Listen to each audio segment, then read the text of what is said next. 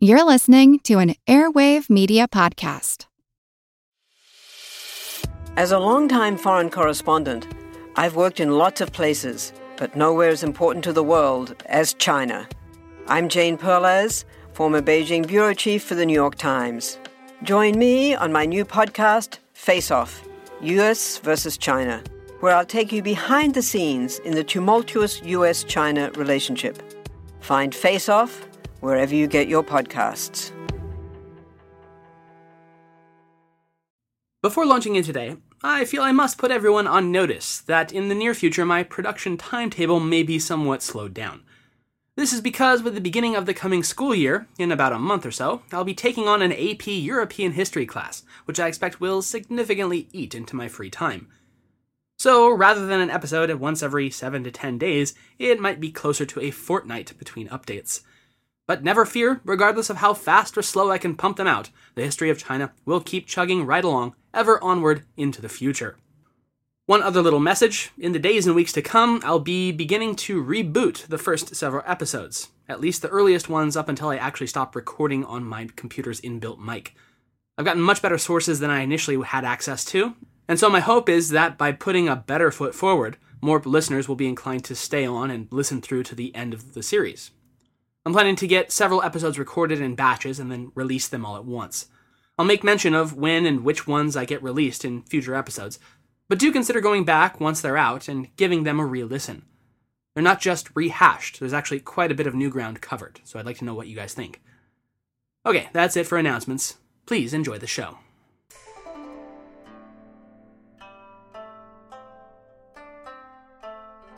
Hello, and welcome to the History of China.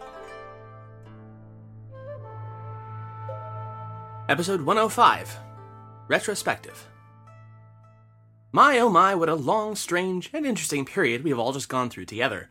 It's been an awful lot that has been squeezed into a very short period of time.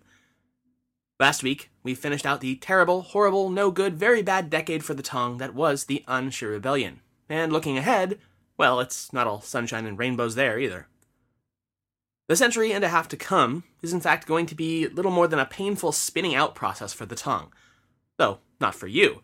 I'll make every endeavor to keep it as interesting as possible. But before we get into that, I'd like to take this moment of introspection and reflection to recount how far we've come. By my count, it's been almost 30 episodes since we really did a solid retrospective, which was number 76, taking stock at the tail end of the period of disunion as of 589.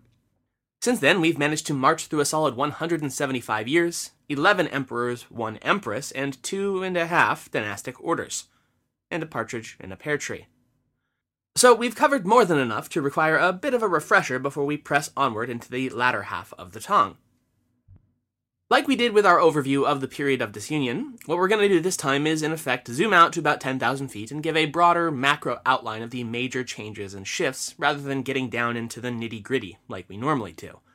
So it's going to be sort of like an end of chapter summary as such. Okay? Okay, let's go. We pick up in the year 581, and China is in the middle of being reunited into a single political entity after some 400 years of near constant civil warfare. This was, rather self evidently, no mean feat. One does not simply reunify China after four centuries of ethnic strife.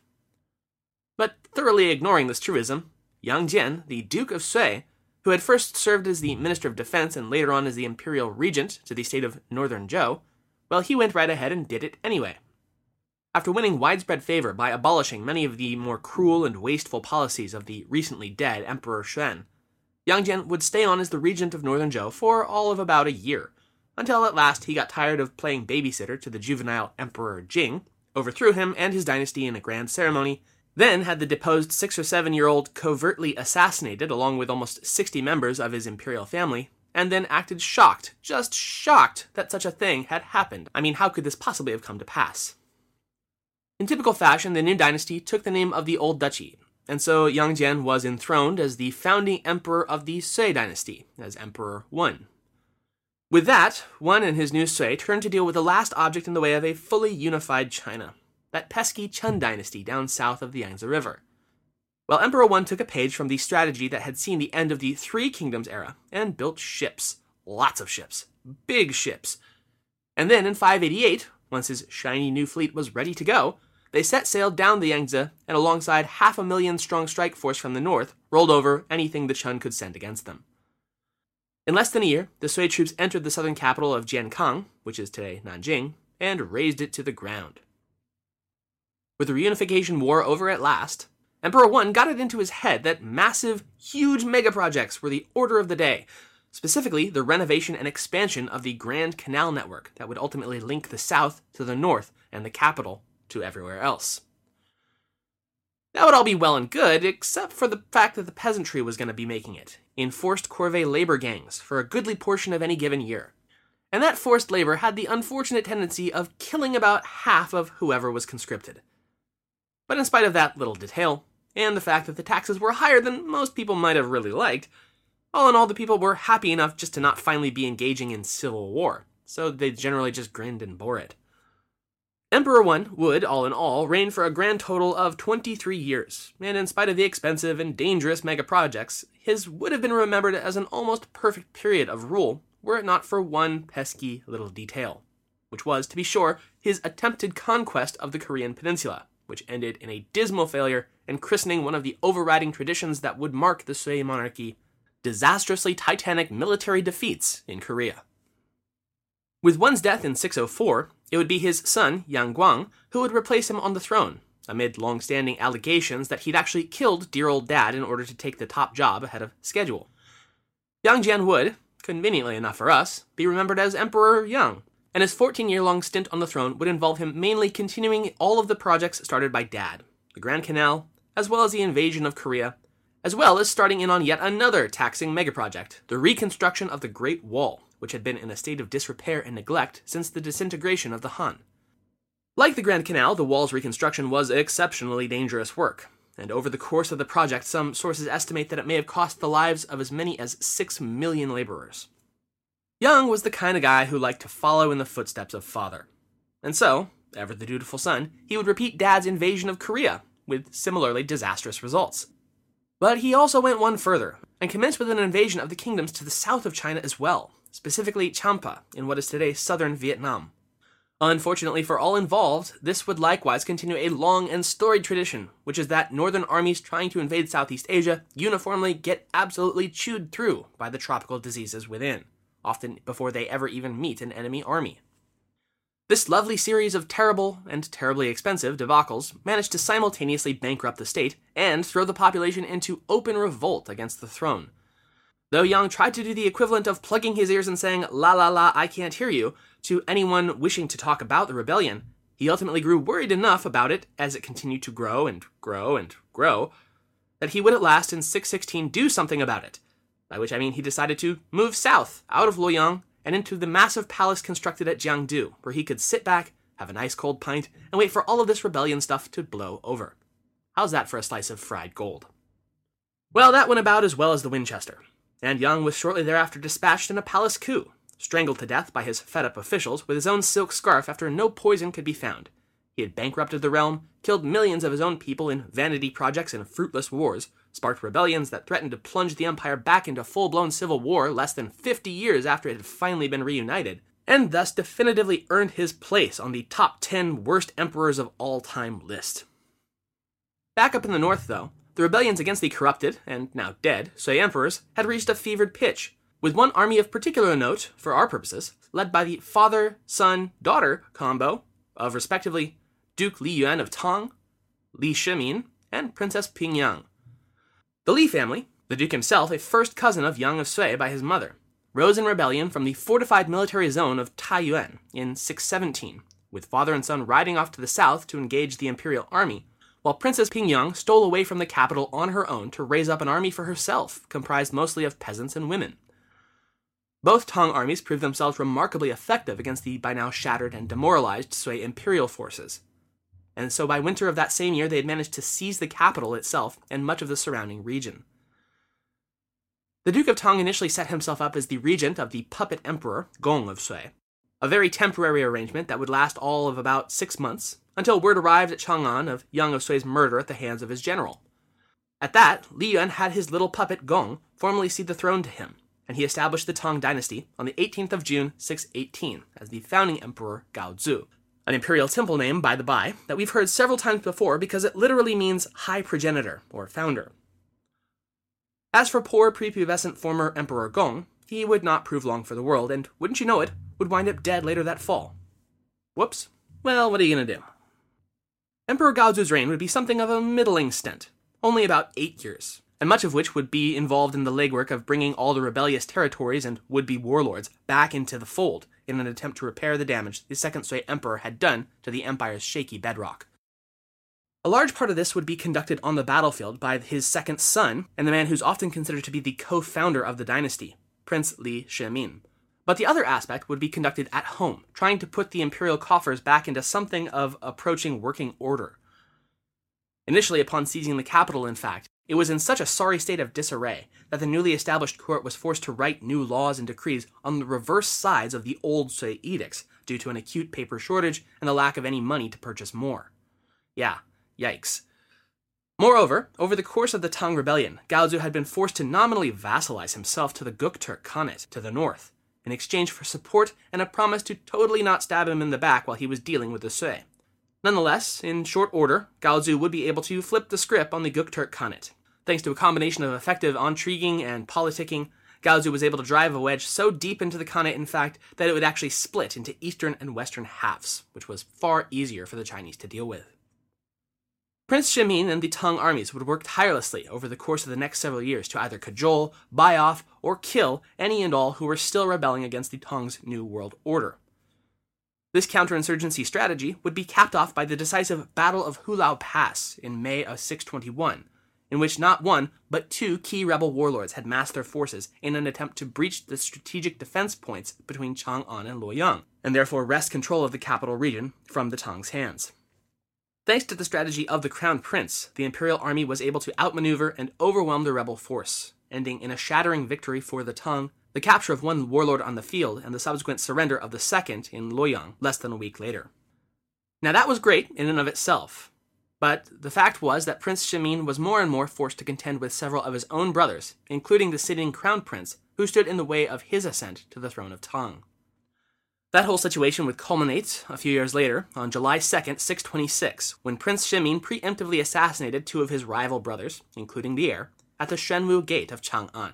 Shortly thereafter, he would force his father to retire in favor of him, becoming Emperor Taizong. In spite of the rather un-Confucian method he'd employed to secure his position on the throne, Taizong would prove himself over the course of his reign to be an able, thoughtful, and dare I say, even moral ruler. In fact, assuming we can ever get the time set aside to get the damn thing recorded, a few other Agora podcast members and I have a show in the works comparing and contrasting the rule of Taizong to that of the Roman Emperor Marcus Aurelius, the last of the so called good emperors and widely acknowledged as a philosopher king. And, spoiler alert, I think Taizong would win out against old Marky Mark. But I'll let you know when and if that ever gets produced. Anyway, back to Taizong, he would prove himself such an able ruler in large part because he knew what he knew. But just as, if not much more importantly, he knew what he didn't know and relied on a tight, trusted circle of advisors to give him their candid and honest assessments of situations. In spite of the recent final success in reuniting China under his rule, in 629, Taizong's empire would be threatened from without by the eastern Göktürk Khanate under its Ilig Kagan. After failing to secure a much coveted marriage alliance with the Tang imperial family, the Kagan mounted an all out assault on the Chinese holdings of the north, prompting a massive counterpunch by the imperial army. By 630, the power base of the Eastern Turks had been thoroughly crushed, and its leader, Ilig Kagan, captured and delivered in chains to the Chinese capital. In celebration of this glorious victory over one of China's long standing foreign enemies, Taizong took center stage in a grand ceremony that would see him proclaimed, in addition to his title of the Son of Heaven, as the Heavenly Kagan of all Turks, in principle at least, uniting all the peoples of the steppes and the Chinese heartland under a single divine sovereign. Such a dramatic victory would not see the end of foreign campaigns, however, and for much of the rest of Taizong's reign, the armies of the Tang would be engaged against the likes of the Tibetan Empire, the Western Turks, the Goguryeo Koreans, and even into the deserts of the far western regions along the Tarim Basin.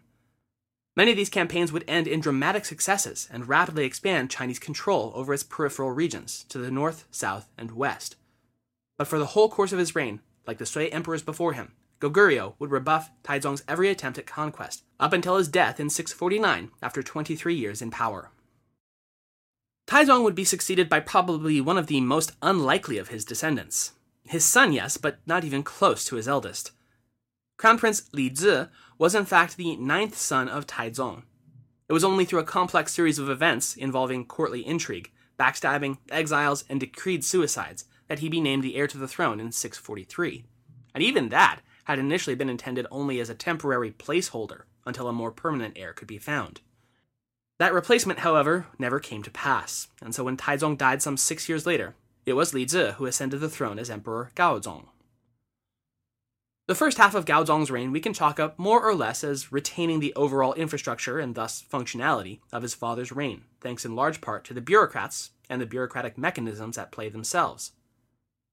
Together they would continue to spin on and just do their jobs, even as Gaozong himself proved very much unable to fill in his father's imperial shoes.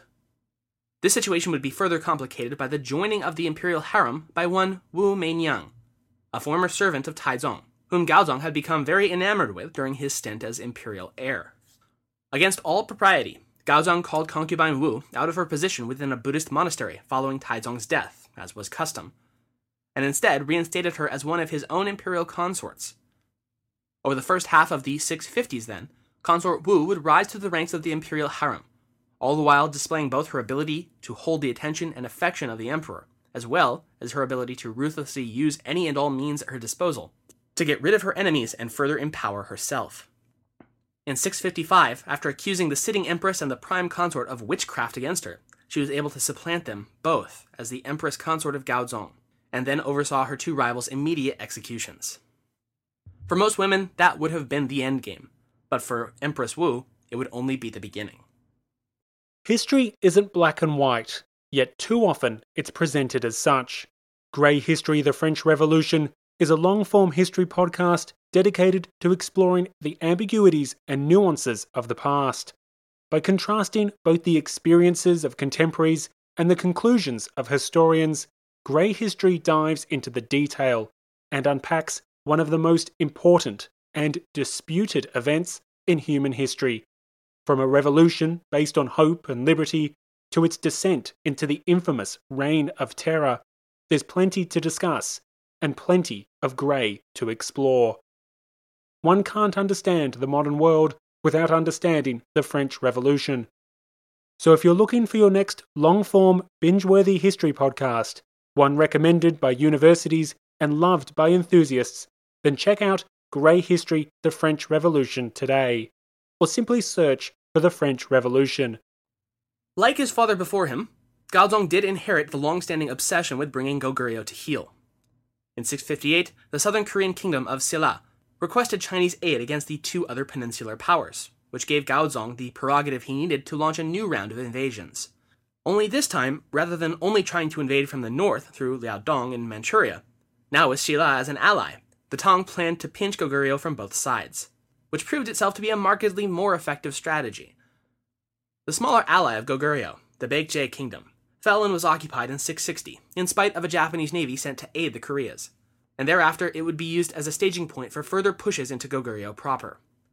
Nevertheless, in spite of this far more favorable position, it would still take the Tang Empire a further eight years to subdue the North Korean power and capture Pyongyang. Back at the palace, though, the Empress Wu had used this time period to shore up her own personal political power, and more and more came to dominate her weak willed and easily controlled husband. By 665, she had achieved de facto co equal rulership with her husband, and the two even sat together at official court proceedings, albeit with the Empress hidden behind a silk curtain. From this point on, the pair began to be referred to as the Two Saints. At the Empress's behest, the following year would see the completion of a ceremony that hadn't been carried out for more than 400 years the sacrifices of Feng and Shan atop the holy Mount Tai, signaling her total domination over her husband. Empress Wu would actually accompany the emperor to the top of the mountain and perform the rite alongside him, declaring together to heaven and earth that China had achieved peace and prosperity within and without, and that the emperor, along with his empress, wished to let heaven know of this great achievement. Such a momentous event was witnessed by emissaries ranging from as far away as the Umayyad Caliphate to the west and Japan to the east. By the 760s, Emperor Gaozong's health increasingly began to falter, And as it declined over the course of the decade, Empress Wu began to take more complete control of the government's mechanisms. Gaozong's frequent debilitating headaches eventually turned into a series of strokes, which some have posited may have been the result of long term, low grade poisoning by the Empress herself. Regardless of the reason, though, this left him definitively out of action for months and sometimes even years on end. Wu would use her nearly complete lock on power to begin instituting a series of political purges aimed at rooting out any and all who might oppose her, including her own son, the sitting crown prince, whom she probably poisoned. Primarily, though, this purge was directed at essentially gutting the bureaucratic officialdom which so opposed her and her personal style of rule. As she ruthlessly began to cut through the aristocratic nobility that ran the state mechanism, she supplanted it with a system based on the old, but currently disfavored idea of using a meritocratic testing system to fill ministerial roles in government. In late 683, Emperor Gaozong at last succumbed to his illness and died at the age of just 55. The throne would be passed to his seventh son, the third by Empress Wu, and the eldest who yet survived, the utter wet noodle that was Li Xian, aka Emperor Zhongzong. Except, what's this? He did something without the explicit approval of Mommy Dearest, and in less than two months, Zhongzong was deposed by the Empress Dowager and sent packing to the borderlands in disgrace and exile, as she had so many before him. Next up was her fourth son, Li Dan, aka Emperor Ruizong, likewise a complete pushover, but at least he was smart enough not to get lippy with mom, and so managed to stick around a bit longer than big brother Zhongzong had. He would last a full six years on the throne, albeit locked inside his own palace, under constant threat that his friends and family could be executed by mom at any time, and not even allowed to go play ball out in the yard with his friends before dinner. But at last, Empress Wu decided that ruling through her sons was completely passe, and so uh, suggested to Ruizong that he should write her a letter asking her to take the throne. And so he did, and she accepted. Thus, on the 16th of October, 690, Empress Wu became Emperor Wu Zetian, and the Tang was officially reformatted into the Zhou dynasty. She was at this point 66 years old and just kicking into high gear. For the next decade and a half, Emperor slash Empress Regnant Wu would single handedly dominate every aspect of the imperial mechanism, taking on boy toy lovers and then casting them aside when she tired of them, and just generally making every red blooded Confucian pull their beard hairs out in shock and consternation that a woman could and would do such a thing. Nevertheless, though she renamed the dynasty, she nevertheless inherited all of its problems political, financial, and military that had faced the Tang in the run up to her usurpation. For one, the tax system was a complete mess by this point, and the Tang economy had been running on fumes for decades now, which meant that when the Tibetans came a knocking from the western highlands, and the Turks started rabble rousing in the northwest, and the Khitan tribes came riding down from the northeast, the Zhou political order was at pains to pay for border defense. Fortunately for China and Empress Wu, the Tibetans collapsed into a civil war, the Khitan were militarily defeated, and the Turks were far more interested in raiding than conquest. The Tang slash Zhou political order would remain intact. Empress Wu's ultimate undoing would be her favoritism and purported extensive sexual liaisons with the Zhang brothers, to whom she granted tremendous political power. They abused this as much as they possibly could, until the remaining imperial officials simply couldn't take it anymore. By the spring of 705, after being pardoned by the aged and ailing empress for the umpteenth time, the Zhang brothers finally broke the camel's back.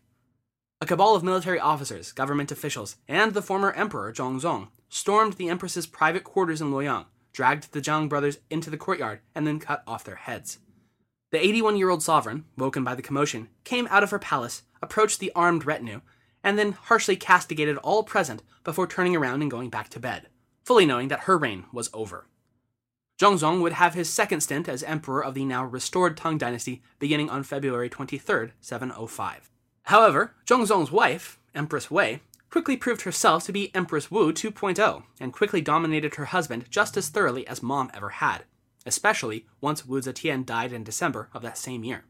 The Tang imperial court quickly descended into a brutal game of three-way political chess between Empress Wei, Wu's daughter, the Taiping princess, who was also just like her mother in the scheming department, and the other former emperor, Ruizong, all while Zhongzong did what he did best and sat impotently on the throne looking pretty. Zhongzong's second reign would last a mere five years before he died in 710, probably poisoned by his own empress, Wei. One of his sons was placed on the throne, but that wouldn't last through the end of the month, as a combined force backed by the Taiping princess and the former emperor Ruizong, but commanded by a mutual clansman of theirs, Li Longji, stormed the palace murdered the Empress Dowager and the child emperor, and once again sat Ruizong on the throne on the 21st of July.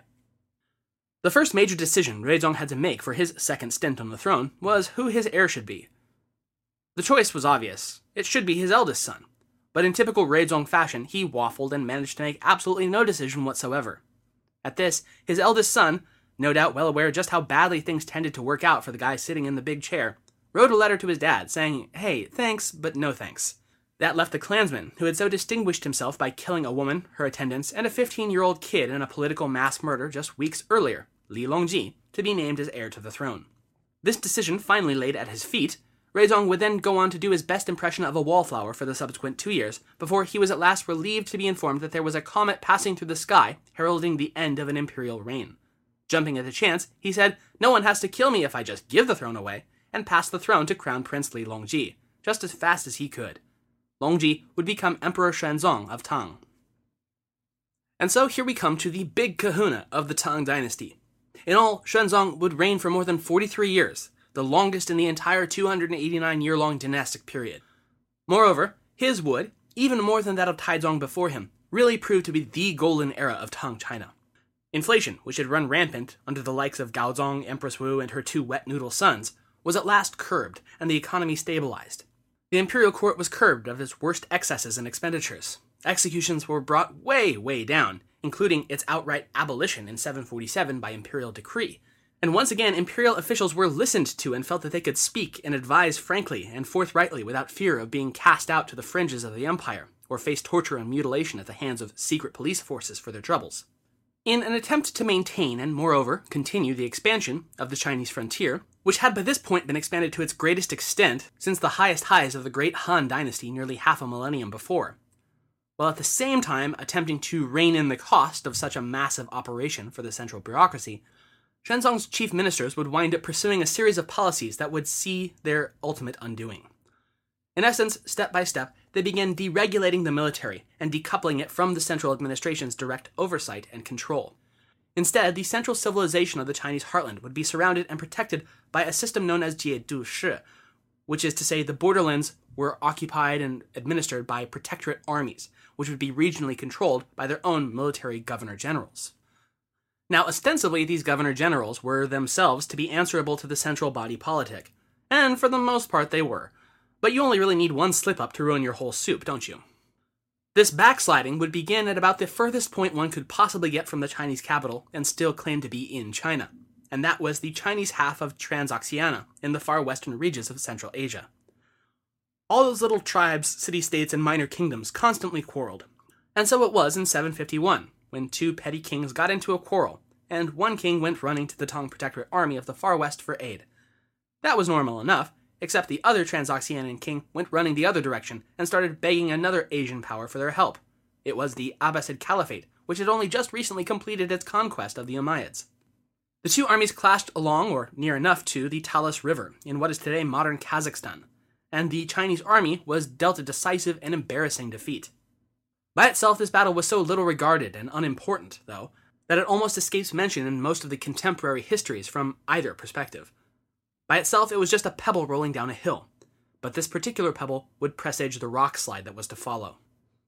The next major military mess that would follow on the heels of Talas would be the decision by the Southern Protectorate General to commence with an invasion of the Simi jungles of southern China. And as was tradition, some 70 to 90% of the Chinese troops sent in never emerged again having essentially had their faces melted off Indiana Jones style by the tropical diseases they encountered. This would prove to be a bit more troubling than Talas, because it meant that what was supposed to be the major counterbalancing force for, oh, I don't know, let's say the Northeastern Protectorate Army were it to start a rebellion, was now thoroughly underpowered and ill equipped to deal with this completely hypothetical rebellion. In 755, that hypothetical became a horrifying reality when the Governor General of the Northeast Protectorate, An Lushan, did what everyone had been pretty well screaming for the past half decade that he was going to do, and launched a full scale rebellion against the Tang Empire. While it does remain up in the air as to what his real aims really were, they definitely weren't what he first said that they were, which was that he was only acting in the interest of the throne by trying to depose the prime minister with whom he had had long standing beef. In a blitzkrieg rivaling even that of the Wehrmacht, the army of An Lushan rolled southward, barreling through Hebei province and capturing the secondary capital of Luoyang in less than a month. Once there, General An declared what was probably his real strategy the formation of a new dynasty, which he called the Yan. Well, that would seem bad enough, but it would be compounded later that year when, in a supreme act of stupidity, the Tang Prime Minister ordered the last line of defense out of its impenetrable fortification within the Tongguan Pass, which was the only real way to move an army from Luoyang to Chang'an, or vice versa, and ordered them onto the offensive. They were caught in the open and eradicated by the Yan rebel army shortly thereafter, thus paving the way for the rebels to advance onto the now unguarded primary capital at Chang'an. Realizing how deeply they just screwed themselves with that little maneuver, the entire imperial government and anyone else who could abandoned the city just days ahead of the rebel front lines and fled southward towards Chengdu and Sichuan, far to the south. But only a couple of days into the trip, the imperial retinue and its bodyguard was stopped at a way station called Ma Wei Outpost by a group of Tibetan emissaries. When the prime minister attempted to speak with them and tell them that they had no food to give and they needed to let the imperial retinue pass, the latent tensions within the army boiled over. Blaming Prime Minister Yang for this whole situation, and not at all unjustly, it should be said, the Tang bodyguard stormed forward, accused the Prime Minister of collusion with the enemy foreign agents, and killed him and his son on the spot. They then went on to demand the life of his sister, one of Emperor Xuanzong's favorite consorts, and seeing that there was no other option, the aged emperor reluctantly accepted this demand, and she was strangled.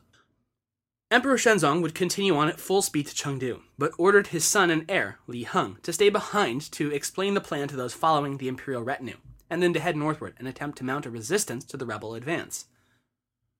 Once arriving at the northwestern garrison of Lingwu, the crown prince was persuaded to unilaterally declare himself the new emperor regnant and send word to his father that he was now the retired emperor. Xuanzong responded in the affirmative by simply sending the imperial regalia to his son in replacement. Li Heng would thereafter be known as Emperor Suzong. In order to effectively cobble together a force capable of turning the tide of the war against An Lushan, Suzong was forced to turn to both Arabs and Ferganans of the far west, as well as an offshoot of the Turks that had stitched together its own Khanate through conquest in recent years, called the Uyghurs. The promised price was steep indeed, but Suzong's generals and representatives were able at last to convince the foreign powers to aid it against the Yan rebels. In short order, the combined Tang Uyghur army was able to turn the tide and recapture first Chang'an and then Luoyang in 757. That same year would see the beginning of the implosion of the so called Yan dynasty, starting with the murder of the both mentally and physically ill An Lushan with the consent of his son in January of that year. The younger An would take the throne just in time to see the Tang retake the two capitals and force the Yan armies back north into Hebei. There, An the Younger would himself be betrayed and murdered by his general, Shi Siming, who seized the throne and managed to re-retake Luoyang, only for his son, Shi Chaoyi, to order his death in 761 after the father threatened to have the son and his lieutenants all killed. The following year, 762, Emperor Suzong became ill and died, passing the throne to his son, Crown Prince Li Yu, who became Emperor Daizong that May. And it would be under Daizong that the final holdout Yan fortress was at last seized in December of 762, and the ruinous war brought to a final conclusion early the following spring with the suicide of Shi Chaoyi as imperial forces closed in around him. It was a victory, but a very costly one. The Tang Empire had effectually ceded sovereignty of Hebei to the regional governors. It had lost control of the Gansu corridor to the west, and thus was cut off from its far western holdings, and had been thoroughly depopulated to an extent never seen before, losing from its census recordings as many as 36 million people to death, displacement, or fleeing from a population high of more than 50 million just prior to the war. And so, there we have it, more or less at least. The sweep of nearly two centuries condensed into an easily digestible 40 ish minute podcast. China's gone from disunited warring factionalism to United State, to warring factions to United State, to warring factions, and now back to United State. Oh, if only it were just that simple. Regardless, the grandeur of the Tang Dynasty has sadly reached its zenith and following the conclusion of the An Shi Rebellion that tore it apart both politically and ethnically, it will never again reach the high highs of the likes of Taizong or Xuanzong's period of rule. Alas, going forward, we are going to be slipping ever downward, where the best a regime can hope to do is to staunch the blood loss temporarily, where warlordism, tribalism, and regionalism will more and more trump national unity, and we will spend the next century and a half spiraling ever closer to the black hole that is, once more, complete social collapse and civil war. Thanks for listening.